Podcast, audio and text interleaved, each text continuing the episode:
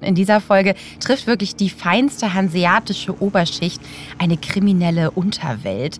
Und es geht um Gier, unbändigen Ehrgeiz, um Rache und, und natürlich um Millionen. Ich meine, der ist so reich geboren, reich ge noch reicher geworden, war ganz oben, tief gestürzt, zweimal im Knast, zweimal verurteilt. Ja, von einem Mann, der dem einst alles gelang, wie die Bunte das einmal geschrieben hat, zu eigentlich einem, ja, zweifach verurteilten Straftäter. Und um vorab eine kleine Triggerwarnung auszusprechen, es geht in dieser Folge auch, was wir hier selten haben, um Gewalt und vor allen Dingen auch um einen Auftragsmord. Der Anwalt, um den es hier geht, der verlässt sein Haus, geht auf seinen Wagen zu und plötzlich kommt ein Mann, zückt seine Pistole und schießt ihm von hinten in den Oberschenkel. Macht und Millionen. Der Podcast über echte Wirtschaftskrimis. Hallo und willkommen zu einer neuen Folge von Macht und Millionen. Ich bin wie immer Solveig Gode, Wirtschaftsredakteurin bei Business Insider und sitze hier mit Kajan Özgens, meinem Podcastpartner und dem Chefredakteur von Business Insider. Und Kajan, jetzt habe ich gerade vergessen, dass ja die Kameras mitlaufen. Habe hier gerade noch ein paar Mundgymnastikübungen gemacht. Ja, das sind jetzt andere Zeiten. Solveig ist vorbei, dass wir unbeobachtet in unserem Podcaststudio sitzen. Jetzt ja. wird, wird alles gesehen und wir müssen müssen uns aufeinander konzentrieren, weil wir dürfen ja nicht in die Kamera schauen. Das Korrekt. wurde mir ja gesagt. Aber ich finde das irgendwie toll, das was Neues auszuprobieren. Ich bin gespannt, wie es bei euch ankommt. Und heute Heute geht es um Hamburg, ein Fall, der in feinsten hanseatischen Kreisen spielt. Und bei Hamburg muss ich natürlich daran denken, dass in wenigen Monaten wir das erste Mal mit unserer Live-Show auch in Hamburg sind beim Podcast Festival in Anfang Juli ist es, glaube ich. Genau, am 4. Juli kommen wir nach Hamburg. Und ja, dieses Mal sind wir wieder da im Rahmen des Podcast Festivals. Und da freuen wir uns richtig drauf. Ihr könnt jetzt auch schon Tickets kaufen. Den Link packe ich euch natürlich wie immer in die Show Notes. Ähm, Und nicht damit. nur in Hamburg. Ne? Wir haben ja auch noch Auftritte im Mai. Steht auch alles im Link drin. In Dresden, Stuttgart und Köln. Aber jetzt kommen wir zu unserem heutigen Fall, Solvay. Nimm uns mal mit. Heute haben wir einen Wirtschaftsfall mitgebracht mit Szenen wie aus einem schlechten Krimi und voller skurriler Situationen. In dieser Folge trifft wirklich die feinste hanseatische Oberschicht eine kriminelle Unterwelt. Und es geht um Gier, unbändigen Ehrgeiz, um Rache und, und natürlich um Millionen. Es geht um einen der einst 100 reichsten Deutschen, um einen Mann, der in den vermögenden Kreisen Blankeneses aufgewachsen ist und früh das Familienimperium erbt, der Mitte der 90er zum Shootingstar des neuen Marktes aufsteigt und dann schließlich zweimal ganz dramatisch abstürzt. Und wir erklären in dieser Folge diese besondere Zeit zur Jahrtausendwende, dieser New Economy, als die Internet, ja, erst quasi aufsteigt und die Anleger in einen Goldrausch versetzt und dann dramatisch platzt. Und um vorab eine kleine Triggerwarnung auszusprechen, es geht in dieser Folge auch, was wir hier selten haben, um Gewalt und vor allen Dingen auch um einen Auftragsmord. Ja, ein Wahnsinn. Und jetzt nehme ich euch mal mit in diese besondere Szene. Februar 2010. Ein kalter Morgen. Es schneit in Frankfurt. Der Anwalt, um den es hier geht, der verlässt sein Haus, geht auf seinen Wagen zu und plötzlich kommt ein Mann, zückt seine Pistole und schießt ihm von hinten in den Oberschenkel. Der Anwalt das Opfer schaut auf seine Anzughose. Ein Loch in der Anzughose. Blut. Viel Blut. Er sackt zusammen. Der Schütze geht ganz langsam weg, dreht sich noch einmal um und verschwindet dann. Und der Anwalt ist dann wenige Minuten später im Rettungswagen und ruft von dort noch die Polizei an. Denn er hat einen Verdacht, wer hinter diesem Anschlag stecken könnte. Der Anwalt sagt der Polizei, ich bin Rechtsanwalt aus Frankfurt. Ich führe ein Verfahren gegen Alexander Falk. Das ist ein Hamburger Multimillionär. bitte hören Sie sein Telefon ab. Dieser Anschlag wird die Polizei und die Justiz noch jahrelang beschäftigen. Was hat ein Hamburger Multimillionär mit einem Anschlag auf einen Anwalt zu tun? Und wer ist eigentlich dieser Alexander Falk? Und das ist jetzt, glaube ich, der Moment, wo wir unseren Protagonisten mal vorstellen. Genau, es geht heute um Alexander Falk. Vorab, ich habe ihn auch selber getroffen, habe auch über diesen ganzen Fall vor vielen, vielen Jahren drüber berichtet und kann da auch ein paar Insights heute dazu erzählen. Aber es ist vor allen Dingen wirklich diese hanseatische Oberschicht, um die es hier geht. Denn Alexander Falk, der wächst in Blankenese auf. Ich habe ja auch lange in Hamburg gelebt und Blankenese, das ist natürlich so das Nobelste, was man sich vorstellen kann. Direkt an der Elbe. Es sind die vielen weißen, wunderschönen Villen, die da stehen. Häufig natürlich die mit, mit Park davor und wo die Autos richtig aus so einer Auffahrt haben. Da hat man natürlich in Regel auch Personal in diesen weißen Villen. Und Alexander Falk wächst dort auch auf. Und zwar in einem reichen Haus aus. Sein Vater ist Gerhard Falk und der hatte eine ganz besondere Idee, mit der er reich geworden ist. Der hat diese Stadtfaltpläne gegründet. Ja, die kennst du doch gar nicht mehr. Doch, ich kenne die noch. Die Generation nach mir wahrscheinlich nicht mehr. Ja, früher gab es noch kein Google Maps. Da hat man äh, sich in der Stadt zurechtgefunden oder in fremden Ländern mit Hilfe von Faltplänen. Und die hat der eben erfunden. Die, die sind ja wirklich berühmt gewesen. Ich glaube, die hat man dann auch in Museen und sowas dann auch bekommen. Ne? Also, ja, also ich bin geirrt mit diesen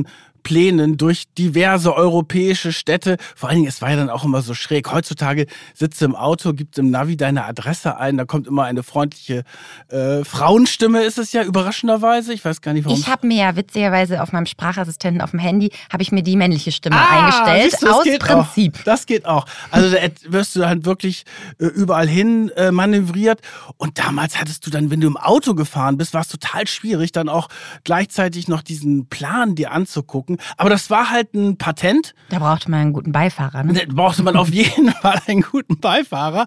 Aber mit diesen Plänen ist die Familie Falk reich geworden. Und der Vater stirbt allerdings relativ früh. Ja, 19... da ist Alexander erst neun. Genau, im, im, Jahre 1978. Dennoch sagt Alexander Falk, der übrigens von seinen Freunden immer Sascha genannt wird, dass er eigentlich weitgehend sorglos da aufgewachsen ist in Blankenese. Also in Blankenese, da spielst du dann übrigens, wenn du da so aufwächst, dann spielst du natürlich Hockey. Und das ist ein Reichensport, ne? Total. Dann und Tennis wahrscheinlich und, auch. Äh, und du segelst natürlich. Ach, er ist auch gesegelt. Und wo verbringst du deine Wochenenden? Ähm, ich weiß es nicht. Auf Sylt. Ach, natürlich, ja klar. Aber das ist so ein bisschen dieses Sylt-Feeling, was natürlich auch dahinter steht. Also er wächst dort auf, geht auch in Blankenese logischerweise zur Schule, lernt übrigens in der Schule seine spätere Frau Nadja kennen. Nadja ebenfalls aus Blankenese, ebenfalls beste hanseatische Familie. Wer ist ihr Vater? Axel Schröder Senior heißt der. Der hat ein ja, Finanzinstitut, auch so ein ganz feines hanseatisches mhm. Finanzinstitut in Hamburg aufgebaut. Ich war mal in deren Zentrale. Das ist auch da Palmalie. Das ist am Anfang der Elbchaussee. Also auch alles weiß und äh, Marmor. Und man ist ja ein bisschen auf Understatement in Hamburg. Das muss man schon sagen. Ne? Da hast du halt nicht irgendwelche, die, die goldenen Wasser Wasserhähne, so Big Money mäßig. Das nee. gibt's da in Hamburg überhaupt nicht. Da hast du halt zwar das Geld, aber du zeigst es nicht so. Das ist das Besondere. Das mag ich eigentlich auch ganz gerne in Hamburg. Also der Vater, äh, Multi, Multi, Multimillionär und die beiden lernen sich schon in der Schule kennen, sind ein Paar bis heute übrigens. Stimmt, die sind wirklich schon sehr, sehr lange zusammen. Haben mittlerweile fünf Kinder und er fängt dann nach, der, äh, nach dem BWL-Studium im Verlag seines Vaters an. Also der ist jetzt zwar schon gestorben, aber es gehört natürlich der Familie. Ja, und dann erkennt er relativ schnell, dass mit diesen Plänen, wir sind jetzt in Anfang, Mitte der 90er Jahre, damit nicht mehr auf Dauer so viel zu holen ist, weil da geht's ja langsam los mit dem Internet. Genau, und das erkennt er relativ schnell. Also da hat er wirklich den richtigen Riecher. Also ab 91 ist er da eben schon bei der, ähm, bei der einen Tochter Tochterfirma des Verlags des Vaters eingestiegen, die sich eben schon darum kümmert, diese Pläne zu digitalisieren. Da kommt er sehr früh mit der Digitalisierung in Kontakt und erkennt, dass da, hm, irgendwie ist das nicht mehr so das Ding, die Faltpläne auf Papier zu haben und digitalisiert das Geschäft erst und dann 1995 verkauft er das Erbe seines Vaters zusammen mit seiner Schwester für umgerechnet 25 Millionen Euro an Bertelsmann, weil damals war das der Kaufpreis natürlich noch D-Mark. Ja, und vielleicht sollten wir diesen jüngsten Milliardär äh, Hamburgs einmal beschreiben, wie der eigentlich aussah, weil der sah ja schon aus wie so ein Sunnyboy, ne? Ja, der, der verkörpert auch so ein bisschen äh, dieses Sylt-Surf-Feeling. Ne? Also der, der sieht aus wie ein Segler. Genau, wie ein Segler. Der hat ja ja ein auch. Foto auch hier. Das können wir jetzt mal in die Kamera halten. Genau, der hatte ja auch eine Yacht sich dann später gekauft, die Flieka 2. Das war eine 20 Meter lange Oldtimer-Yacht. Und der Was ist denn eine Oldtimer-Yacht? Ja, die ist halt sehr alt. Okay. Also das ist halt jetzt nicht so eine neue, sondern die ist irgendwie, was weiß ich, 50, 60 Jahre alt. Und der Rumpf, der war aus Mahagoni. Oh, Also teures richtig Holz. ganz teures Holz und äh, er war auch ein ganz großer Segler, hat irgendwelche Regatten da gemacht und so weiter. Also das war so ein bisschen seine Welt jetzt genau und immer dieses Sunnyboy. Image, ne? Und das hat man auch gesehen auf den Fotos und so weiter. Das war so einer, der so ein bisschen optimistisch den Optimismus ausgestrahlt hat und Der hat auch immer gelächelt auf Fotos, in Beiträgen, in Interviews. Ähm, ja, der hat immer suggeriert, ich bin Macher, ich krieg das alles Ja. hin, alles super, die Chancen liegen auf der Straße. Quasi. Genau. Und das ist so ein Gewinnertyp. Und das finde ich ja eigentlich so spannend, auch bei den Geschichten, die wir so erzählen. Du hast so eine Fassade von jemandem und hier so ein Alexander Falk, aufgewachsen in Blankenese, reich geerbt, reich geheiratet, dann den Verlag verkauft. Also der konnte ja mit, äh, mit 30 standen dem ja, stand dem ja alles offen und dann auch noch so ein irgendwie ganz smarter Typ. So, und jetzt fängt er an, dieses Geld zu investieren, weil er will nicht nur das Geld irgendwie bei Segelregatten und auf Sylt ausgeben, sondern er ist schon einer, der an das Internet sehr frühzeitig glaubt. Also heutzutage kann man sich ja gar nicht mehr vorstellen, wie es damals war, aber so Mitte der 90er Jahre ging das ja erst richtig los und auch mit den ersten Geschäftsmodellen und so weiter. Und er glaubt daran, dass da halt sehr viel Geld zu holen ist. Ja, er geht jetzt auf Shoppingtour und kauft ein Startup nach dem nächsten. Unter anderem, ja, gründet er dann die Schweizer Distefora AG. Unter dieser Dachgesellschaft gruppiert er dann seine ganzen neuen Einkäufe, sag ich mal, die ganzen Startups.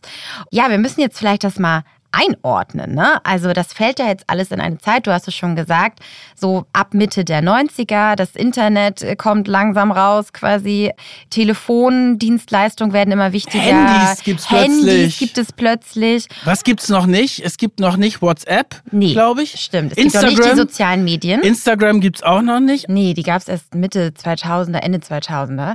Jedenfalls, zu der Zeit geht alles, was mit dem Internet zu tun hat, mega durch die Decke. Und wie das damals war, das hat uns der Investor und Publizist Christian Röhl erzählt. Er ist einer der gefragtesten Finanzexperten Deutschlands und hat auch diese Phase der sogenannten Dotcom-Blase damals eng begleitet. Und er ist unser Experte in dieser Folge. Die Triebfeder war natürlich dieses Internet. Damals für uns alle Neuland. Keiner wusste, was denn da für Geschäftsmodelle möglich sein würden. Aber man hat erstmal alles, was irgendwie mit Dotcom zu tun hatte, gefeiert. Es gab damals nicht diesen Gründer- und Start-up-Boom, wie wir ihn in den letzten Jahren erlebt haben, sondern es waren eher Unternehmen, die schon mal irgendwas mit IT-Dienstleistungen zu tun hatten und sich dann ein Dotcom dranhängten und plötzlich dann gehypt wurden. Dazu auch ein neuer Typ von Vorstand. Man kannte das immer von Konzernvorständen. Das waren eher graugesichtige Herren in Anzug und Krawatte. Und plötzlich kamen da diese neue Marktvorstände in Jeans und T-Shirt und ohne Socken. Und das fand man irgendwie cool die symbolisierten dieses neue Zeitalter. Und dann wurden Leute gefeiert, denen man vielleicht zwei Jahre zuvor nicht mal irgendwie einen Kredit gegeben hätte. Aber es gibt jetzt los und es ist dann besonders an der Börse eine totale Goldgräberstimmung, weil jetzt ganz viele Unternehmen plötzlich an die Börse drängen. Wir haben doch mal diesen wunderbaren Podcast gemacht zur Deutschen Telekom. Und da haben wir auch darüber berichtet, dass dann die T-Aktie 1996, glaube ich, rausgekommen bin. Und das war ja auch so eine Art Volksaktie. Ja, die hat ja die Hoffnung darauf geweckt, dass jetzt alle Kleinanleger auch am Markt teilnehmen können und durch Aktien quasi reich werden können. Und das war damals so die Stimmung. Es war ja auch so eine Goldgräberstimmung. Ne? Alle haben jetzt auf einmal auf Aktien geschwört und alle wollten investieren. Man hat beim Friseur damals über Aktien gesprochen oder beim Taxifahrer habe ich mir erzählen lassen. Ja, ein Wahnsinn. Wenn du auf Partys gekommen bist und dann sind ja auch plötzlich so neue Firmen entstanden, die du vorher überhaupt noch nicht gehört hast. So SolarWorld, EMTV, Mobilcom. Da waren so plötzlich ganz kleine Firmen eigentlich, die hatten gar nicht so viel Umsatz mhm. oder so. Aber das waren dann Kursraketen am neuen Markt. Was war EMTV zum Beispiel? EMTV, die haben so Comics gemacht und es war so ein Medienunternehmen. Bei einigen, das war so lustig, weil du bist dann echt so auf Partys gegangen, ich kann mich noch gut dran erinnern damals. Und da hat man gesagt, ah, oh, du musst jetzt da einsteigen bei EMTV zum Beispiel. Da hat einer gesagt, ja, was ist denn das? Dann konnte er das gar nicht so erklären. Mhm. Ja, aber hat mir einer geraten, dass ich da, dass ich da reingehe. Also der neue Markt entsteht. Das wollte so eine Art deutscher Nasdaq werden, also für Technologiewerte an der Börse. Und das war ein super spannendes Segment, wo sehr viele Leute investiert haben und wo sehr viele Leute, muss man ehrlicherweise sagen, auch sehr viel Geld verloren haben. Ich inklusive. Du inklusive, echt? Ja, ja, ich habe da in wirklich, das war auch so ein Fehler. Ich habe da wirklich in äh, Firmen investiert, die ich auch gar nicht so kannte, wo mhm. aber einer gesagt hat, ah, da musst du unbedingt rein. Die gibt es ja teilweise alle gar nicht mehr. Also von diesen neuen Marktfirmen ist zum Beispiel eines ist äh, übrig geblieben, ist auch sehr bekannt heutzutage, ist United Internet. Die machen zum Beispiel eins und eins als äh, Dienstleister. Aber das war halt damals so, die haben irgendwas mit Internet gemacht. Super, da investieren wir rein. Und dann, ja, aber dann waren natürlich auch die Banken haben mitgemacht. Dann hieß es sofort, ja, wann geht ihr dann an die Börse? Ja, wir gehen dann und dann an die Börse. Ja, dann bin ich dabei. Und ich weiß noch, ich habe damals bei Focus gearbeitet und wir haben auch sehr viel diese Geldanlagegeschichten gemacht. Und weil das so gut gelaufen ist, haben wir dann auch Focus Money gegründet. Das gibt's ja bis heute. Und ich kann mich noch gut dran erinnern. Das war, glaube ich, im Jahr 2000. Da ist Focus Money gegründet worden und da gab's eine Riesenparty. Und ähm, dann regneten auf dieser Party von oben Geldscheine herunter. Was? Das war die Stimmung oh, vom ja. neuen Markt. Ja, Goldgräberstimmung. Ja. Und es waren dann halt auch so ein paar Typen, die so Börsensendungen gemacht haben. An deren Lippen hingen die Anleger ja damals auch, weil die ja Hinweise darauf gegeben haben, in was man jetzt investieren sollte. Und einer davon war auch unser Experte in dieser Folge, Christian Röhl. Er hat damals auch eine Börsensendung moderiert und hat uns einmal zusammengefasst, wie damals diese Stimmung war. Ja, das war eine wahnwitzige, atemlose Zeit damals am neuen Markt. Irgendwo zwischen Lotterie und Massenpsychose. Jeder konnte reich werden. Vor allem natürlich die Jagd auf neue Missionen. Also junge Firmen, die damals frisch an die Börse gingen. Und wenn man dann tatsächlich zur Emission ein paar Stücke zugeteilt bekommen hat, da war man eigentlich enttäuscht, wenn am ersten Handelstag da nicht mindestens ein Verdoppler drauf stand. Und dann ging es natürlich weiter. Und diese Goldgräberstimmung strahlte natürlich auch aus auf persönliche Karrieren. Ich meine, ich habe das ja selber erlebt. Im Herbst 97 war ich Student der Betriebswirtschaft in Dortmund im dritten Semester und dann hatte ich die Chance, mich als Redaktionsleiter am Going Public Magazin zu beteiligen. Und so fand ich mich dann im Frühjahr 1998 plötzlich im Telebörsestudio bei Raimund Brichter abends wieder, habe etwas über eine Aktie erzählt und am nächsten Tag ging der Kurs dann tatsächlich nur wegen dieser Vorstellung um 40 Prozent nach oben. Das hatte natürlich schon etwas Surreales, wo es dann auch schwer fiel, demütig zu bleiben. Um das einmal einzuordnen, im Jahr, äh, also heute, in unserer Zeit heute, haben wir so vielleicht zehn Börsengänge pro Jahr, wenn überhaupt, ne? Also sind jetzt nicht viele. Und dann sind die auch immer sehr hoch beachtet mhm. natürlich.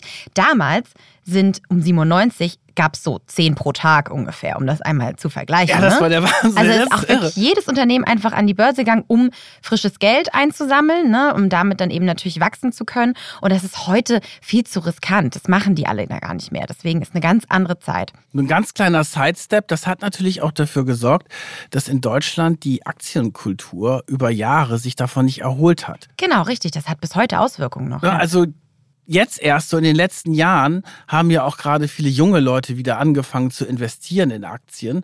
Das war natürlich auch eine Gier dabei und Ja. da sind halt viele, viele Blasen geplatzt und viele Leute haben sehr viel Geld verdient und ich glaube dann äh, Anfang der 2000er Jahre hat man hat dann die Börse den neuen Markt dicht gemacht.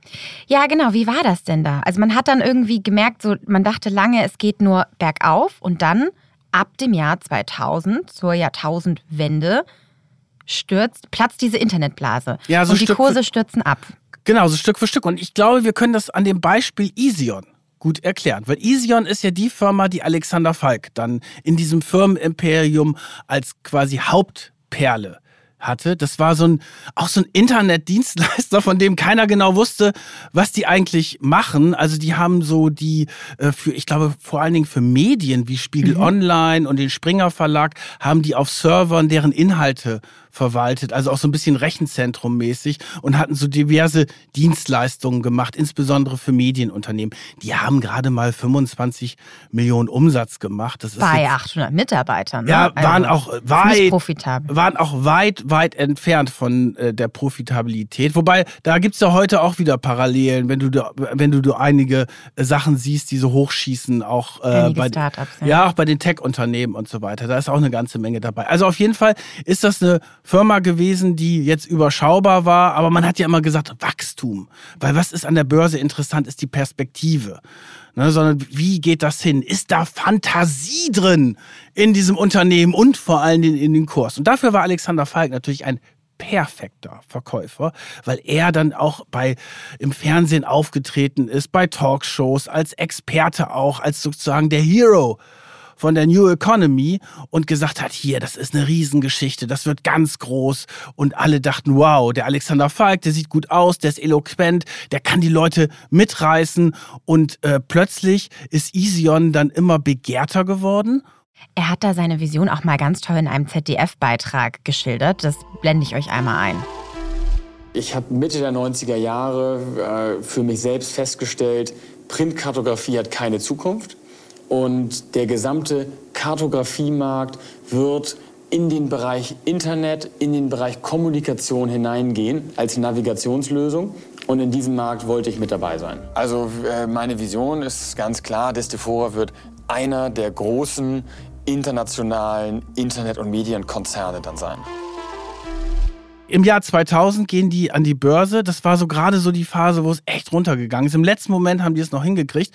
Als sie Börsenstart haben, dann eröffnet die Aktie für 155 Euro und du konntest sie aber vorher zeichnen für 69 Euro und sie ist dann, glaube ich, beim, am ersten Tag mit 130 nach Hause gegangen. So, das heißt, die haben schon Millionen Gewinne gemacht, alleine durch den Börsengang. 230 Millionen haben die dadurch in die Kassen Ein bekommen. Wahnsinn für dieses Unternehmen, was gerade mal 25 Millionen Umsatz hatte, aber natürlich eine riesige äh, Fantasie. Und dann hat Alexander Falk etwas gemacht, was so im ersten Moment super clever war. Er hat ein halbes Jahr nach dem Börsengang etwa, so ein halbes, dreiviertel Jahr, hat er Esion verkauft. Und zwar für einen Wahnsinnspreis. 812 Millionen Euro hat er dafür bekommen. Irre. Von einem britischen Unternehmen.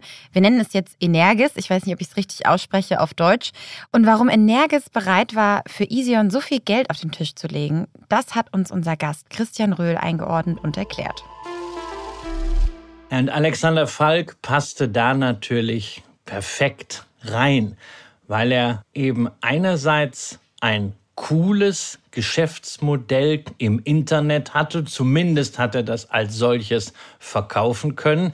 Andererseits aber auch das passende Narrativ in die alte Welt rüber, nämlich Verlagserbe, Verlag verkauft und nun erfolgreiche Transformation in die neuen Zeiten, durchaus auch diese hochgewachsene, elegante, hanseatische Erscheinung. Das hat gerade, weil da so viele offensichtliche Hyopies unterwegs waren, natürlich in gewissen Kreisen besonders gezogen. Und deswegen war es auch kein Zufall, dass ausgerechnet seine Firma dann später zu einem dermaßen hohen Preis gekauft wurde. Denn die Old Economy hat sich natürlich genauso von Narrativen leiten lassen bei ihren Internet- und neuer Marktinvestitionen wie der gemeine Privatanleger. Denn am Ende sind sie alle getrieben gewesen von Gier. Sind wir alle getrieben gewesen von Gier. Dieses britische Unternehmen kauft das Unternehmen ihm ab und denkt, sie haben wahrscheinlich einen riesen Gewinn gemacht und einen riesen Fang, weil das ja beim Börsenstart auch so toll abgeschnitten hat. Und dann stellt sich aber relativ schnell heraus, dass das gar nicht so ein toller Fang war. Ja, und es beide Unternehmen, das ist halt das Irre und das ist natürlich auch so ein bisschen symptomatisch für diesen neuen Markt. Beide Unternehmen, Energis, ich glaube ja, sie werden Energis ausgesprochen, weil es britisch ist, aber ihr könnt uns gerne korrigieren dabei. Also Energis und Esion gehen ungefähr zwei Jahre nach dem Merger, gehen die beide pleite. Das muss man sich mal ja, vorstellen. 2002. So, und Alexander Falk aber rechtzeitig raus, hat seine Anteile auch verkauft, ist dann teilweise in Bar dafür bezahlt worden, teilweise in Energis-Aktien und war der Multi-Multi-Millionär, nein, Multi, er war nicht Multimillionär, er war Milliardär. Er war zu dem Zeitpunkt Milliardär. Milliardär war er zu dem Zeitpunkt und man dachte, wow, der hat jetzt alles richtig gemacht. Dann kaufte er noch ein Bankhaus zu dem Zeitpunkt äh, und dann dachte es so, oh, ein Wahnsinnstyp. Aber dann kam heraus, dass es da wirklich mit krummen Dingern abgelaufen ist. Und jetzt gab es einen Schweizer Aktionärsschützer. Warum, warum aus der Schweiz? Weil dort seine Distifora Holding, also die Muttergesellschaft von seiner Ision, angesiedelt war. Und der bekommt dann Hinweise von Anlegern, die machen sich ein bisschen Sorgen. Die sagen, irgendwas ist da nicht koscher, kannst du da mal nachgucken. Ja, und dann macht er sich auf die Suche und durch einen Tipp bekommt er mit, dass ganz viele Akten zu Ision in Hamburg irgendwo eingelagert sind. Es gab da noch im Vorfeld einen kleinen Coup. Ich versuche es mal ganz kurz ja, abzureißen. Aber das ist spannend. Ich fand es super spannend, die Geschichte um diesen Aktionärschützer. Johann Christoph Rudin heißt er übrigens. Der hat wirklich diese Geschichte mit ins Rollen gebracht. Und der geht eben auf diese Hauptversammlung, da kann man ja als Aktionär hingehen und wird da zum Verwaltungsratspräsidenten gewählt. Also er wirklich ähm, macht quasi wirklich so einen Coup und lässt sich von unten dahin wählen und sagt, weil er sagt, ich möchte das hier alles aufklären und weil er Verwaltungsratspräsident ist, darf er dann quasi auch die Akten ja, von Ision genau. einsehen. So. Mhm. Und er fährt hin und sieht dass da irgendwie nur neu gekaufte Bürostühle sind, mit Etiketten noch dran. Also es wirkt alles wieder ganz shady und merkt, okay, die Akten, die ich hier bekomme, die sind nicht vollständig, das ist nicht das. Und dann kriegt er nämlich den Tipp, wo sich die wirklichen Akten befinden und zwar auch wieder in Hamburg, ne? Ja, und das, die sind irgendwo da in der Speicherstadt oder so eingelagert gewesen und dann schickt er da Leute hin, äh, um die Akten zu bekommen und dann kriegt er eine SMS. Es ist nämlich ein Rennen auf Zeit, weil alle anderen die auch haben wollen. Es gibt noch eine andere Partei, die wollen die Akten unter Verschluss behalten. Ja. Und er schickt dann eben auf den letzten Drücker noch seine Leute dahin. Ja. Und dann kriegt er eine SMS. Wir haben sie. Wir haben sie, wir haben die Akten. Also der Gute auf der Seite quasi hat die Akten bekommen und kann sie einsehen. Ja, und ähm, er findet da eben auch ein Protokoll ja. über eine, ja, eine Praktik und zwar, wie die Easion AG Geld im Kreis herumgeschoben hat zwischen drei oder vier Firmen und damit die Umsätze frisiert hat. Ja, das entscheidende Dokument war das Protokoll einer Sitzung von Falk und seinen Leuten. Falk hatte so junge ehrgeizige Sharks um sich herum geschart. Und das waren so Typen, die natürlich auch so neue Markt und wir wollen reich werden. Er war übrigens auch sehr umstritten, noch ein ganz kleiner Satz als Chef dann. Die sind ihm zwar gefolgt erst, aber dann hat er die Leute auch echt schlecht behandelt. Der hatte zum Beispiel an seinem Büro Fotos von einigen Mitarbeitern hängen neben der Bürotür. Warum? Da stand drunter, bitte draußen bleiben. Und das waren die Mitarbeiter, die im Unternehmen nicht so gut äh, im Ranking standen. Hör auf. Ja. Er sagte, das sei Das nur ein, schon Mobbing. er sagte, es sei nur ein Scherz gewesen, aber der war schon echt, echt schräg. So, die Typen halt sitzen zusammen, äh, wenige Monate vor dem Börsengang und merken, oh, so steht es im Protokoll, Mensch, die Umsätze. Die stimmen ja gar nicht mehr so. Wir wollen doch hier das Ding äh, verkaufen und es an Energies verkaufen und dafür viel Geld bekommen. Wir müssen die Umsätze hochbekommen. Und dann gab's halt diese, ja, diese Manipulation, die da wirklich festgehalten worden sind. Und zwar diese Distefora AG aus der Schweiz, die hat dann ein, ein Tochterunternehmen Geld gegeben und dieses Tochterunternehmen hat dann wiederum andere Firmen beauftragt, die dann Easion Umsätze zugeschanzt hat. Ja, jetzt kommt natürlich raus, dass das illegal war und Rudin übergibt dann seine Recherchen an die BaFin und also die Finanzaufsicht, die haben wir ja ganz oft hier in unserem Podcast. Und das ist 2003 ungefähr und dann beginnen die Ermittlungen bei der Staatsanwaltschaft. Und wo befindet sich Falk zu dem Zeitraum in London, ne? Er ist gerade in London. Es ist der Juni 2003. Er erfährt von dem Haftbefehl. Es gibt dann Hinweise darauf, dass er sich absetzen wollte nach Südafrika. Da ist er, das war so quasi sein zweites Zuhause, Die hatten Südafrika. dann Weingut, ne? Ein Weingut hatten sie dort.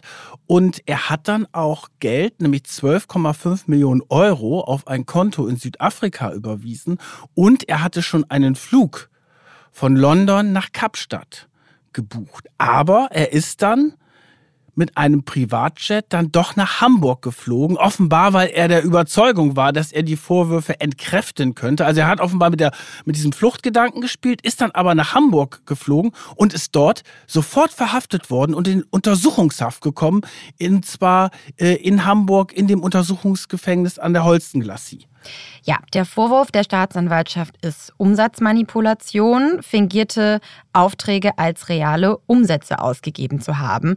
Und ähm, ja, Falk soll diese Scheingeschäfte tatsächlich selbst eben in so geheimen Meetings beauftragt haben. Das kommt dann alles raus in diesem Prozess, der jetzt startet. Wir müssen ja sagen, das ist ja ein dramatischer Fall. Also da wird auf einmal ein Hamburger Milliardär, ja, ein einstiger Shootingstar, wird 2003 verhaftet und dann beginnt 2004 dieser Prozess gegen ihn. Das ist ein mediales Spektakel. Und dieser ganze Prozess war halt auch eine, eine sehr große Nummer, weil das war einer der größten Wirtschaftsprozesse, die jemals in Hamburg stattgefunden haben. Und ich habe damals auch für Fokus darüber berichtet und habe in dem Zusammenhang auch mit beiden Seiten äh, gesprochen. Und das Interessante war aber, dass der Falk von vornherein eine sehr aggressive Verteidigung gemacht hat. Der hat zwei Staranwälte sich besorgt und der hat von Anfang an darauf gesetzt, äh, ich bin unschuldig, die Dokumente sind gefälscht, ich bin ein Justizopfer. Und dann hat er etwas gemacht, was heutzutage in großen Prozessen üblich ist, damals aber noch in Deutschland noch nicht so da war. Das ist die sogenannte Litigation PR. Ja, das ist ein ganz spannender neuer Komplex, den wir jetzt hier einmal einführen. Und zwar ist die Litigation PR, da geht es darum, ähm, den Outcome dieses Prozesses, also des juristischen Prozesses, aber auch die Wahrnehmung der Öffentlichkeit komplett zu beeinflussen und zu verändern. Und da gab es ja da eigentlich vorher noch nicht so viele Fälle in Deutschland. Es kommt eher aus den USA. Da wird ja auch versucht, die Wahl zu beeinflussen. Aber in Deutschland war Falk da eigentlich einer der Vorreiter mit seinen Medienanwälten. Und da gab es dann noch einen ganz zentralen Namen in diesem Fall. Genau, das ist der ehemalige Chefredakteur von der Bild-Zeitung, Hans-Hermann Tietje, der eine PR-Agentur hat bis heute und damals von Falk engagiert worden ist. Und der hat dann Journalisten angesprochen und sich mit Journalisten getroffen, hat dann ja die Kontakte zu den Anwälten gemacht, äh, dann hast du Dokumente gekriegt, natürlich alles in der Richtung, dass der Falk unschuldig ist. Und ich habe natürlich auch diese Dokumente bekommen und habe auch diese Gespräche geführt und ja, das ist schon, äh, muss man ehrlicherweise sagen, eine schwierige Situation für äh, einen Journalisten da so einen Überblick zu behalten, weil du wirst natürlich von einer Seite gefüttert. Ja, und die versuchen dich ja auch zu manipulieren. Absolut. Eine, eine Spiegeljournalistin, glaube ich, hat dann erzählt, die haben dann ihr gesagt, ja, aber wenn du das jetzt glaubst, bist du ja die Blöde. So, das wäre ja viel zu einfach. Und dann versuchen sie dir quasi ein bisschen auch so verschwurbelte Theorien da einzusetzen. Ne? Also du kriegst dann äh, Dokumente quasi exklusiv. Da wird aber erwartet, dass du den Spin dann machst. Und das habe ich natürlich so nicht gemacht. Aber ich, ich finde schon bei der einen oder anderen Geschichte, die ich jetzt so gelesen habe, habe ich gedacht, so, ah, das hättest du vielleicht dann doch noch ein bisschen anders schreiben können. Es ist eine schwierige Nummer, weil du wirst natürlich in eine Richtung gedrängt. Und das ging mir dann auch damals ehrlicherweise ein bisschen auf den Geist. Aber natürlich nutzt du das auch, um diese Informationen zu bekommen. Und du musst dann natürlich das bei der Gegenseite gegenchecken und so weiter. Aber heutzutage ist das total üblich, dass bei so größeren Prozessen ähm, da nicht nur die Top-Anwälte sitzen, sondern auch noch die PR-Berater, die dann versuchen, die Journalisten bei der Prozessberichterstattung zu beeinflussen. Die haben eigentlich den Betrug dann gar nicht mehr im Laufe des Prozesses bestritten, also dass es diese Meetings gab. Am Anfang wurde noch gesagt, alles gefälscht und so weiter. Aber dann haben sie eigentlich so gesagt, das kann gar kein Betrug sein, weil Energies wusste von dem Betrug.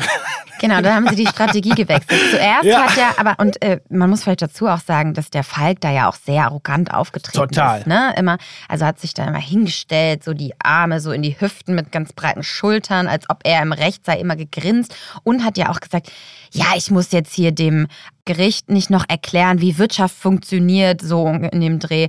Also hat sich da wirklich äh, hingestellt, als ob sie das falsch verstanden hätten. Naja, und dann haben sie die Strategie geändert. Und was haben sie dann gemacht? Dann haben sie gesagt, ja, okay, wir haben betrogen, aber Energis wusste vor dem Verkauf, dass betrogen worden ist und die hätten danach ja weiter betrogen bei den Umsätzen und das sei dann Schuld für die Insolvenz gewesen. Und deswegen sei es kein Betrug, weil ja kein Opfer da ist, weil der Betrogene ja auch betrogen hat. Also total schräg eigentlich. Aber so haben sie versucht, das Ganze rauszubekommen. Und Falk ist dann auch ein paar Monate nach Prozessbeginn dann aus der U-Haft rausgekommen. Der war sehr lange, ich glaube fast zwei Jahre in U-Haft. Und dann habe ich ihn auch getroffen. Und das war schon ein sehr interessantes Gespräch mit dem, weil der war unglaublich ja, selbstbewusst, arrogant, von sich überzeugt. Er erzählte dann auch, dass er jetzt gerade am Wochenende wieder auf Sylt war und so nach dem Motto, das kann mir alles nichts anhaben hier. Der war nicht unsympathisch, so war es nicht. Der ist ja ungefähr, der ist ja, glaube ich, der gleiche Geburtsjahrgang wie ich, 1969. Wir haben uns eigentlich auch ganz gut verstanden, aber das wirkte alles auch so natürlich so aufgesetzt. Er hat natürlich auch eine riesen Show abgezogen, weil er wusste ja, dass ich über diesen Fall berichte und dann wollte er sich halt nochmal ganz toll hinstellen und ist alles kein Problem und bald ist der Prozess vorbei. Und dann hat er halt auch das Problem gehabt, dass er nicht nur diesen, diesen Betrugsprozess am Hals hatte, sondern auch noch einen Schadensersatzprozess, also eine Zivilklage. Ja, das müssen wir an der Stelle auch nochmal erwähnen und vor allen Dingen auch auseinanderhalten. Also, dieses Unternehmen, Energis, Energis, verklagt Falk in einer Zivilklage auf Schadensersatz, weil die ja sagen, sie wurden durch ihn geschädigt, weil er ja die Umsätze beschönigt hätte, sonst hätten sie es ja gar nicht gekauft quasi. So und und sie äh, schaffen es auch 30 Millionen es. zu arrestieren. Die Vermögenswerte von, wurden von ihm beschlagnahmt. Genau, die und, wurden eingefroren. Ja. ja, unter anderem wurde auch beschlagnahmt die Oldtimer Yacht Flicker 2 mit dem Mahagoni-Rumpf. Und da war das schöne Leben für Alexander Falk vorbei. Wann war eigentlich euer Treffen? Das war äh, Sommer 2005. Kurz vorher ist er aus U-Haft rausgekommen. Genau, dass er auf Kaution ja auch nur freigekommen ist äh, von 1,5 Millionen Euro.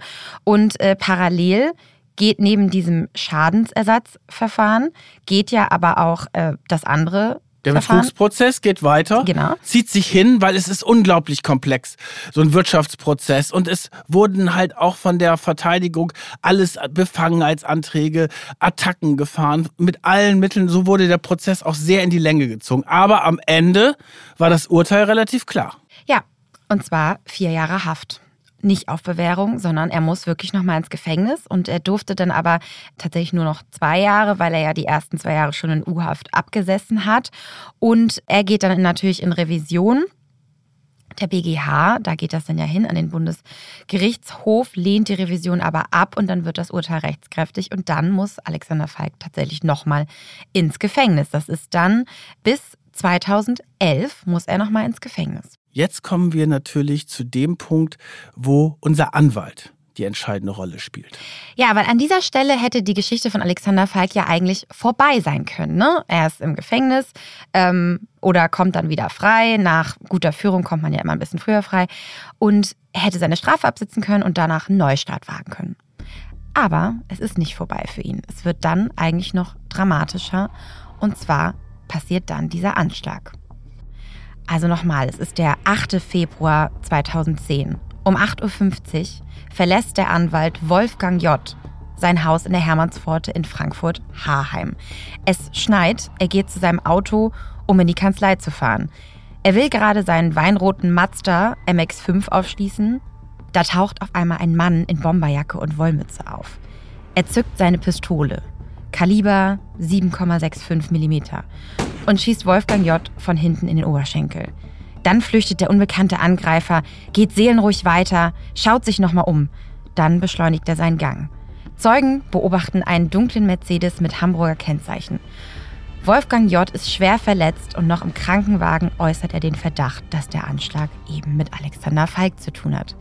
Wie kommt dieser Mann jetzt darauf, dass Alexander Falk einen Anschlag auf ihn verüben soll? Und wer ist eigentlich Wolfgang J.? Wolfgang J. ist ein Partner der Kanzlei Clifford Chance. Das ist eine der großen ähm, internationalen Kanzleien, die auch in Deutschland ihren Sitz haben. Und er war massiv in diesen Falk-Prozess involviert. Und zwar hat er für Energies die Schadensersatzklage gegen Falk betrieben. Und den Zivilprozess. Den Zivilprozess. Er hat auch diesen Arrest äh, durchgesetzt und das war so eine Art Duell zwischen den beiden. Ich habe die ja beide kennengelernt. Ich habe dann Wolfgang J. auch in einem Hamburger Hotel getroffen. Ich habe ja vorhin erzählt von dem Alexander Falk, der ja so zum Hang zum Größenwahn hatte und dachte, er wäre wirklich äh, der absolute Topmann und so weiter und äh, super unschuldig und so weiter und so fort. Aber dieser Wolfgang J. war ein totales Gegenteil davon. Also die Anwälte sind ja eh, sagen wir mal, ein bisschen trockener, aber der war, machte wirklich einen seriösen Eindruck. Der war aber sehr davon überzeugt, dass der Falk halt betrogen hat, was ja auch vor Gericht dann bestätigt wurde.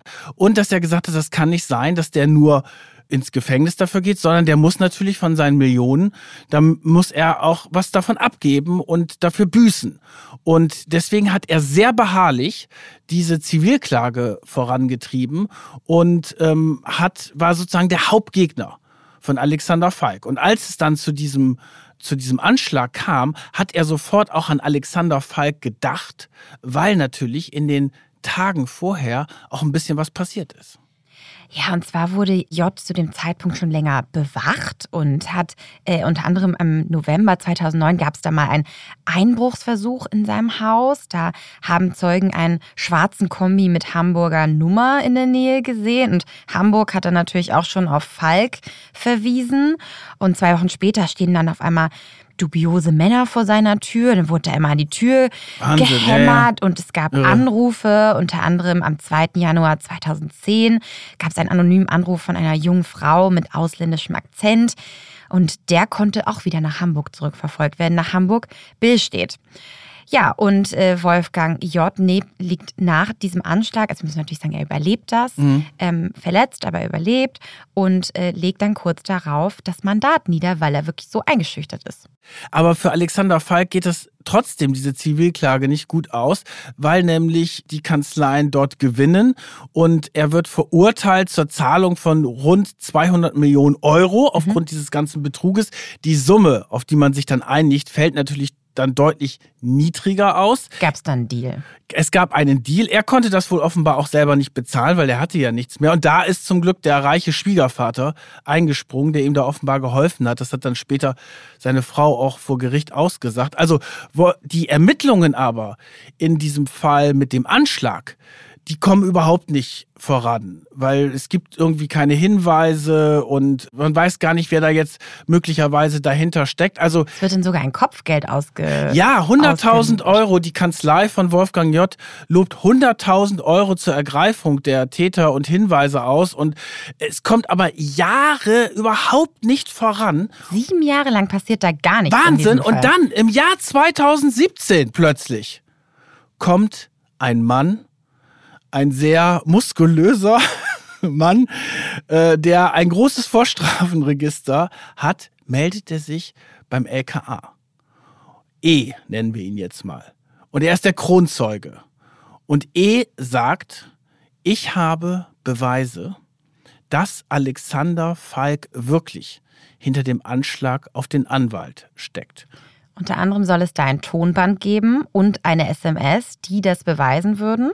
Ja, die, der Typ ist natürlich, das merkt man sofort, so ein bisschen dubios, kommt halt auch aus dieser Unterwelt wirklich muskelbepackt und mit dem legst, willst du dich auch nicht anlegen. Und auf jeden Fall sagt der aus, hat diese Dokumente und dann kommt natürlich Bewegung rein in diese Ermittlungen. Und die Dokumente von E sind offenbar so stark, dass es dann wenige Monate später ein Haftbefehl gegen Alexander Falk gibt und dass er erneut in Untersuchungshaft muss. Ja, im September 2018 wird Alexander Falk erneut festgenommen in seinem Hamburger Büro diesmal. Und dann im August 2019 startet auch schon der Prozess gegen ihn.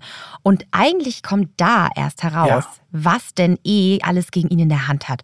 Und das ist einiges tatsächlich. Ähm, der Vorwurf ist eben diese versuchte Anstiftung zu dem Tötungsdelikt an J. Und E sagt aus, Falk soll sich im September 2009 mit zwei Brüdern getroffen haben, und zwar den Brüdern B. -Punkt. Ja, die einen davon hat er im Knast kennengelernt und es war wirklich so, der kam aus dem, du lernst ja manchmal, also ich weiß es jetzt nicht, weil ich war noch nicht im Knast, aber es heißt ja immer, du lernst im Knast nicht nur die besten Leute kennen und der, mit dem B saß er da ein und der hat sich dann offenbar mit dem auch so ein bisschen angefreundet, mhm. weil die Frau von Falk hat dann später gesagt, das ging ja voll auf den Geist, dass der immer mit den Brüdern B ankam und mit denen Geschäfte machen wollte. Das kam auch in Blankenese nicht so gut an, weil die Bs, das waren halt auch eine, welche mit langem Vorstrafenregister. Also, der Kronzeuge sagt aus, in einem Steakhouse in Hamburg treffen sich die Brüder B mit Falk und Falk sagt ihnen, ja, dieser Anwalt, das ist eine feige Anwaltsbazille, der muss jetzt platt gemacht werden der äh, verdient das und dann schiebt er denen einen Umschlag mit Geld rüber. Insgesamt sollen sie 200.000 Euro dafür bekommen, wenn sie diesen Anschlag durchführen und äh, er sagt ihnen auch deutlich, laut der Aussage von Kronzeuge E, dass es darum geht, dass der einfach platt gemacht werden soll. Er soll dann in dem, bei dem Treffen diese Bewegung am Hals entlang mit der Hand gemacht haben, also quasi Kopf ab, aber das nur per Handbewegung nicht gesagt haben. Das ist natürlich wichtig für den Fall später. Und dafür gab es dann 50.000 Euro Vorschuss. Ja, und das war aber nicht auf dem Tonband, aber eine andere Begegnung war auf dem Tonband und das wurde dann auch im Gerichtssaal ausgespielt. Das war ein Tonband, das hatte eine Länge von acht Minuten und sieben Sekunden. Und das dokumentierte ein Treffen wieder von der ganzen Truppe mit Falk in Istanbul. Da haben sie nämlich im Jahre 2000 und, das war wenige Monate, zehn, genau, wenige Monate nach dem Anschlag haben sich in Istanbul getroffen. Angeblich ging es um irgendwelche Hotelprojekte, die sie gemeinsam auf die Beine stellen wollten. Die haben da auch zusammen Geschäfte gemacht und Falk hat da auch immer in deren Projekte investiert. Auf diesem Tonband war dann zu hören, wie sich Alexander Falk über den Anschlag freut, den Schuss auf den Anwalt J und dass er gesagt hat, der hat es verdient, dass ihm gezielt in den Oberschenkel geballert wird. Und das ist alles auf Tonband zu hören. Und das hat natürlich im Gerichtssaal oh, da konntest du die Stecknadel fallen hören, weil alle dachten, wow, das gibt's doch nicht, dass mhm. das jetzt alles auf Tonband ist und so weiter. Also ein Wahnsinn. Schlecht für seinen Ruf, für sein Image und äh, für seine Verteidigung auf jeden Fall. Allerdings hat die Verteidigung dann darauf spekuliert, dass dieses Tonband manipuliert war. Die haben dann einen Gutachter reingeholt. Der hat dann festgestellt, dass das Tonband an 55 Stellen manipuliert oh, gewesen ja. sein soll. Aber nicht genau an dieser Stelle, wo es eben darum geht, wo er sagt, dass er sich freut. So, und Falk hat dann, oder die Verteidigung von Falk, die haben da auch wieder bei diesem Prozess auch wieder ganz groß aufgefahren. Ne? Die hatten einen Medienanwalt wieder, einen Medienberater und Medienanwalt dabei. Das ist Höcker, der berät jetzt zum Beispiel auch gerade Patricia Schlesinger in der ganzen RBB-Affäre. Der hat am Anfang des Prozesses Pressemappen an die Journalisten verteilt, wo, wo sozusagen die, ja, die äh, Situation geschildert wurde, aus Sicht natürlich von Alexander Falk und warum er eigentlich unschuldig ist.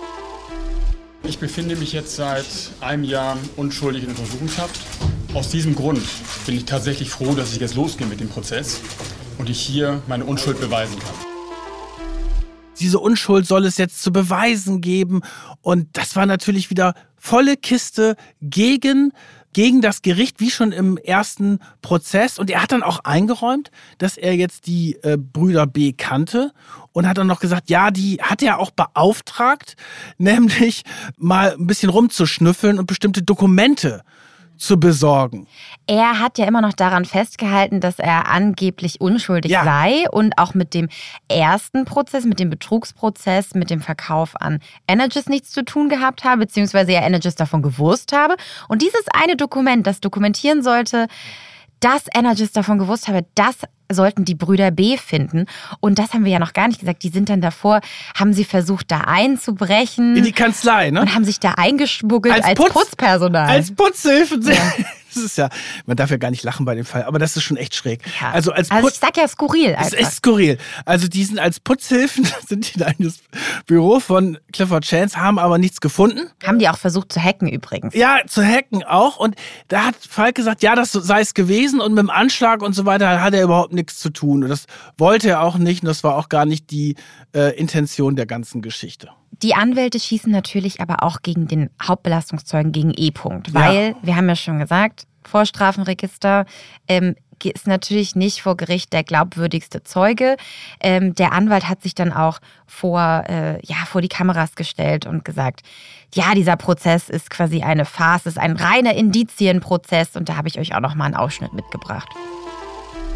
Während des Prozesses allerdings verschwanden Zeugen ebenso wie Beweise. Die Verteidigung ist empört. Das Gericht stützt die Verurteilung ausschließlich auf Indizien. Alle zentralen Beweismittel sind so, wie wir es am ersten Tag gesagt haben, weggebrochen. Insbesondere die Aussage des Hauptbelastungszeugen. Es ist in der Tat ein Indizienprozess und es hat dann auch das Opfer Wolfgang J. ausgesagt. Der hat nochmal deutlich gemacht, welches problematische Verhältnis er, eine feindselige Stimmung es gab zu Alexander Falk und dass er ihm auch zutraut, das hat er im Gerichtssaal gesagt, einen Auftrag zu geben äh, zur Anstiftung zum Mord.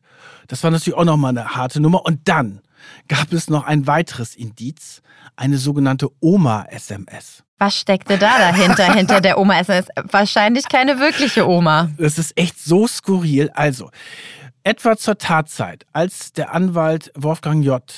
angeschossen worden ist, kurz vorher, paar Tage vorher, hat Falk eine SMS bekommen.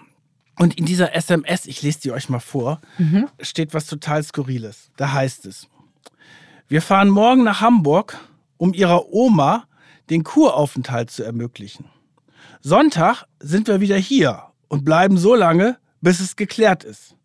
Mach dir keine Gedanken, sie wird ihren verdienten Kuraufenthalt bekommen. Man muss dazu sagen, dass Alexander Falk zu dem Zeitpunkt keine lebende Oma mehr hatte. Ja.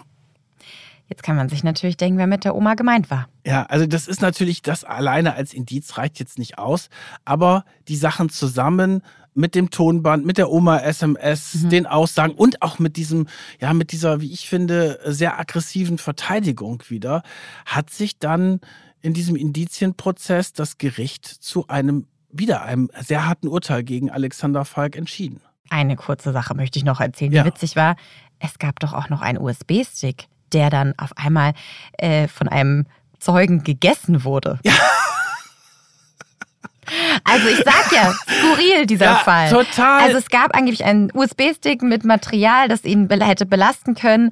Ähm, und der wurde dann aufgegessen von dem Zeugen vor den Augen der Polizei. Es gibt natürlich auch Fragezeichen da. Also, Ehe ist unglaubwürdig. Das muss man, das hat auch selbst das Gericht gesagt. Der Schütze ist bis heute nicht bekannt. Wir wissen wirklich nicht, wer auf Wolfgang J. bis jetzt geschossen hat. Und da wurde scheinbar auch gar nicht mehr so viel Muße rein äh, ja, getan, diesen Schützen zu finden. Ja, oder? es war aber auch einfach schwierig nach den ganzen Jahren. Weil die Brüder B wurden ja auch nicht befragt. Nein, diese haben sich ja in die Türkei abgesetzt. Die waren ja, die waren ja nicht beim Prozess da. Also es sind natürlich echt viele Fragen da. Es wurde dann auch abgestuft. Es war nicht mehr Anstiftung äh, zum, zu einem Mord. Tötungsdelikt, sondern es ging dann um Anstiftung zur versuchten Körperverletzung. Genau. Ja, und dann kommt das Urteil. Im Juni 2020 sind wir mittlerweile. Ja, wenn du überlegst, der, der Schuss, der Anschlag war 2010. Also Ja. zehn Jahre nach dem Anschlag auf Wolfgang J. wird das Urteil gegen Alexander Falk gesprochen. Vier Jahre und sechs Monate Haft, erneut nicht auf Bewährung. Was macht Falk? Geht erneut in Revision, kommt wieder vor den BGH Und der BGH lehnt wieder ab. Das heißt, er muss jetzt wirklich ins Gefängnis. Also er ist jetzt auf freiem Fuß derzeit noch, hat sich sehr zurückgezogen aus der Öffentlichkeit, ist jetzt gar nicht mehr aufgetaucht. Wir müssen sagen, wir nehmen jetzt gerade auf, da ist es Ende Januar. Also es ist klar, Alexander Falk muss ins Gefängnis und äh, wird dann wahrscheinlich ein oder zwei Jahre dort noch im Gefängnis verbringen. Ja, bei guter Führung darf man ja oft ein bisschen früher raus. Und es wird auch erwartet, dass er es womöglich im offenen Vollzug verbringen darf, die Haftstrafe. Ähm, weil wahrscheinlich auch wegen seiner Kinder, ne? Ich meine, die haben ja noch junge Kinder auch. Ja, er hat fünf Kinder, die sind so zwischen fünf und äh, 20. 20 Jahre alt. Aber es ist natürlich ein Wahnsinn. Der ist, ich meine, der ist äh, so reich geboren, reich ge noch reicher geworden, war ganz oben, tief gestürzt, zweimal im Knast, zweimal verurteilt.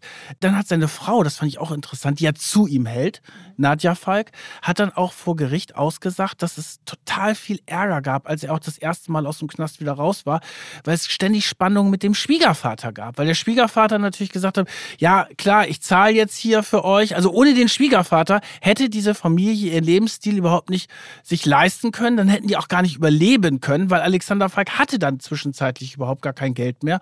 Der hat geholfen. Es gab aber auch sehr viele, sie hat dann auch davon berichtet, dass es sehr viel Streit gab zwischen dem Schwiegervater und ihrem Ehemann, weil der dann so, so komische Projekte hatte mit den Brüdern B da am Bosporus und der hat dann sich zum Beispiel von den 250.000 Euro In einem Bargeldkoffer. in einem Bargeldkoffer, konnte das dann aber an die Brüder, die kamen ja aus dem Rotlichtmilieu, ne?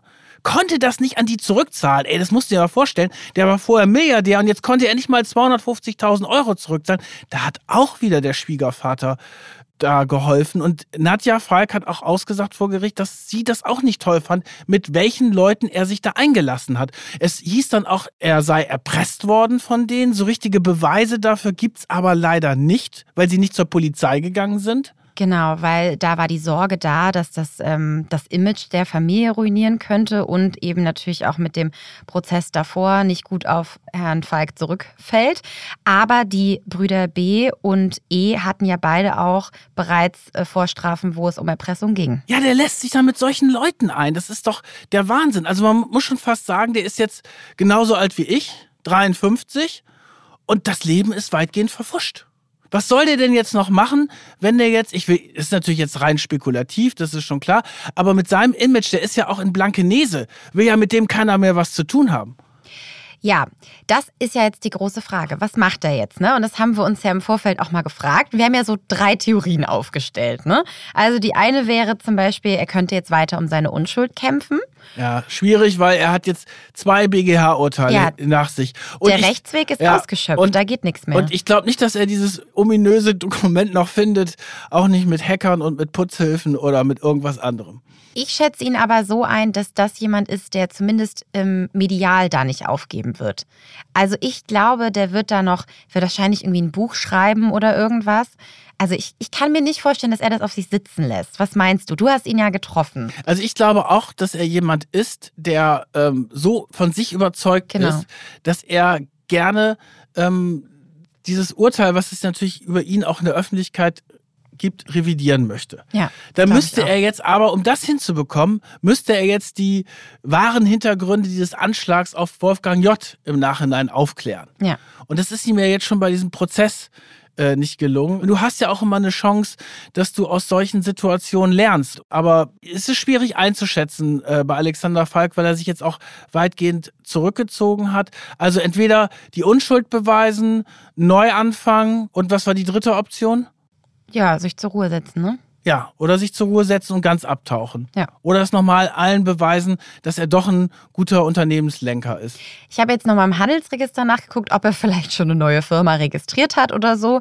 Das nicht. Es gibt ähm, noch eine äh, Beteiligungsgesellschaft und da kann man rauslesen, dass auf jeden Fall noch Immobilienvermögen da ist in seinen Beteiligungen, ähm, wenn das verkauft werden würde. Also ganz pleite sind die jetzt auf jeden Fall nicht. Nein, nein, ich glaube auch, dass da noch eine ganze Menge da ist. Äh, sie mussten ja auch nicht so viel Schadensersatz zurückzahlen. Trotzdem ist es eine Wahnsinns-Absturzgeschichte, das muss man schon sagen. Also so einen Downfall hat man, glaube ich, selten erlebt. Ja, von einem Mann, der dem einst alles gelang, wie die Bunte das einmal geschrieben hat, zu eigentlich einem, ja, zweifach verurteilten Straftäter. Also die Lehre daraus ist, lasst euch nicht mit den falschen Leuten ein. Das ist wahr. Das äh, ist doch eigentlich auch ein gutes Schlusswort. Wir überprüfen dann alle mal unsere Kontakte. Nein. Ähm, ja, damit sind wir am Ende der Folge. Vielen Dank, Hajan, dass du mit mir mal wieder diesen Fall aufgerollt hast. Vielen Dank, dass ihr zugehört habt. Wie gefällt euch unsere neue Staffel? Lasst uns doch mal eine Bewertung da bei Apple oder bei Spotify. Da würden wir uns sehr drüber freuen. Wir können ja nur durch euer Feedback wachsen. Und dann hören wir euch bei der nächsten Folge wieder. Bis dahin. Tschüss. Macht und Millionen. Eine Produktion von Business Insider. Redaktion Solvay Gode und Kajan Öskens. Produktion Serdar Deniz. Titelmusik Afonelli.